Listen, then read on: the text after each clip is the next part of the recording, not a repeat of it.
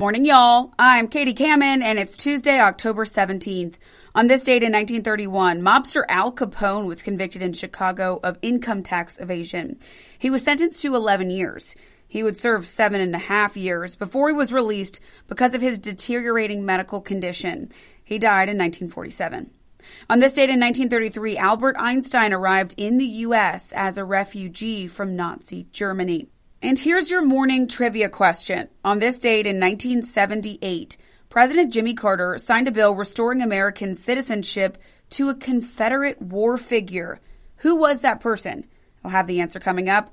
But first, let's check in with the Live 5 First Alert Weather Center for your Tuesday forecast. And good Tuesday morning. Chilly start as you head outside. Temperatures for a lot of you in the 40s early on today We'll climb through the 50s, make it to the mid 60s by lunchtime and upper 60s for highs under a sunny sky start to finish for today. So a beautiful day throughout, not having to worry about being back and forth with clouds like the past couple days. More sunshine tomorrow will start out cool in the 40s. Tomorrow afternoon, 73, 75 on Thursday. As we head towards Friday, we'll bring in our one chance of rain for this week. It's it's out of here for the weekend, though, with highs in the low to mid 70s.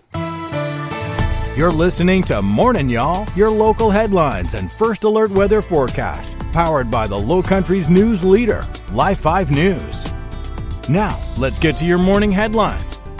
The decision to put the Charleston County School District superintendent on paid leave is just one of several decisions made by the school board that some community members continue to rally against. Last night, community members, principals, and school board members all gathered in Hollywood to spread the word about what they're calling injustices of the board. They're also encouraging the community to spring into action.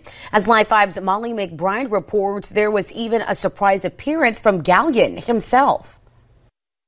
Although Dr. Eric Gallien didn't want to speak on camera, he definitely got a warm welcome from last night's crowd. But Reverend Nelson Rivers, the national vice president of the National Action Network, says the meeting was about more than just Gallien. They want to spread the word about Movement 400, an effort to mobilize the community against the district's board of trustees, who he says doesn't want independent black leadership running the district. He says the movement was started because of the quote injustices of the Board of Trustees, adding that politics have financed a takeover of the board, that the community needs to be aware and take action. They never meant to have a black superintendent. That's not what they want. They want a, a white person who would say yes to racism, yes to bigotry, yes to anti-Semitism, yes to anti-gay works. And so, yeah, we, we understand. This is an old playbook. We just got new players. But I've been playing a long time. Some of the ways they say the community can get involved, calling and emailing board members and attending board meetings, especially highlighting the meeting coming up on October 23rd. Reporting in Hollywood, Molly McBride, Live 5 News. And later today, the Charleston County School Board will be holding a special called meeting concerning Superintendent Dr. Eric Gallien's future with the district. The board will review a proposed settlement agreement and consider terms to release the superintendent from his contract since his hiring in late June. Again, this all comes after Gallien was placed on paid leave pending an investigation into an employee complaint. And then earlier this month, Gallien filed a lawsuit against the district alleging district policies and the school board of trustees hampered his ability to effectively do his job. That meeting will be tonight at 5:30 at the district headquarters. The Berkeley County School District is waiting on legal advice before moving forward with new projects and renovations. Last night, the board discussed funding for new elementary and middle schools and renovations at Hanahan Middle. Both, uh, most board members acknowledged the need for more school buildings to help with overcrowding, but they were worried about changes to the plans. It's because of a ballot question that voters were in favor of, which proposes the new elementary school be built in the Jedburgh area and a K through 8 school be built in the Nexton area, as opposed to the current proposal of an elementary campus near the Cane Bay area and a middle school in Nexton. The board approved the funding so long as an outside legal opinion clears them of any wrongdoing. We now know the name of a child that was killed in a golf cart incident over the weekend. The Berkeley County coroner says six year old Arrow Robinson was riding as a passenger on a golf cart on Saturday evening when he fell off and was hit on North Creek Drive in Summerville. The coroner says Robinson was rushed to a nearby emergency room where he died that night.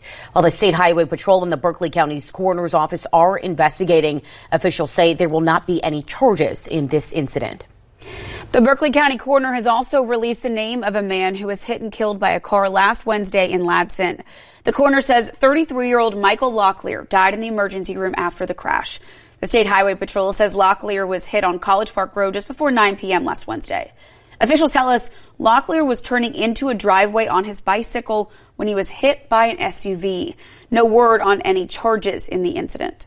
On the campaign trail now, tonight the North Charleston community will have a chance to hear from those that are vying to become the city's next leader. Candidates will take part in a mayoral forum at North Charleston City Hall at 6.30 p.m.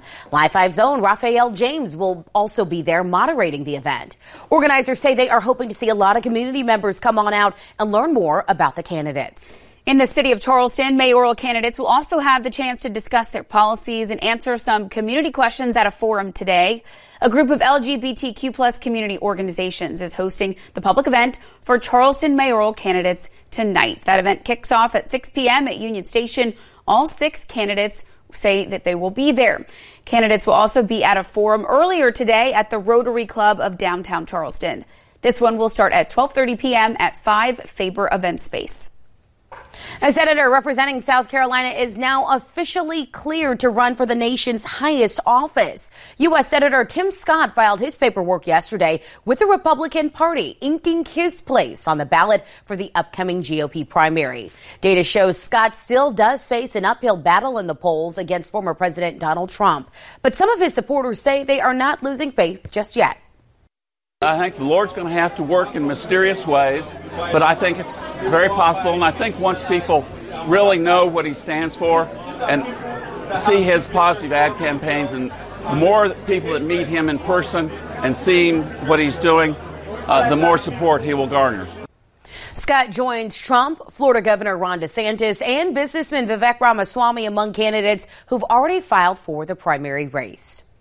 Former President Donald Trump spent his Monday campaigning in Iowa, doubling down on his immigration policies. Trump vowed to bar refugees from Gaza from entering the U.S.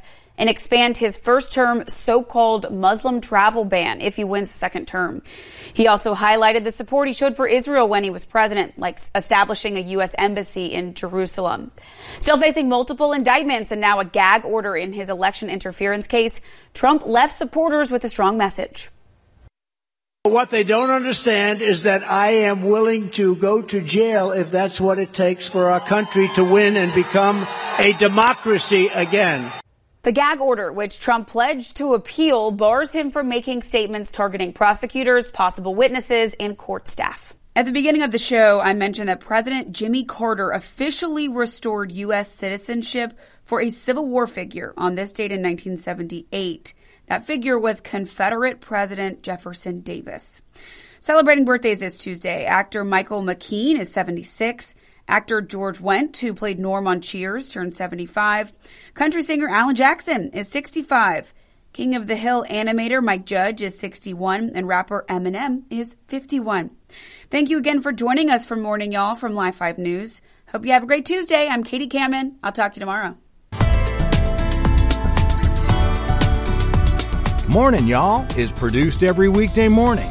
Be sure to subscribe wherever you get your podcasts and download the Live 5 News app for your mobile device.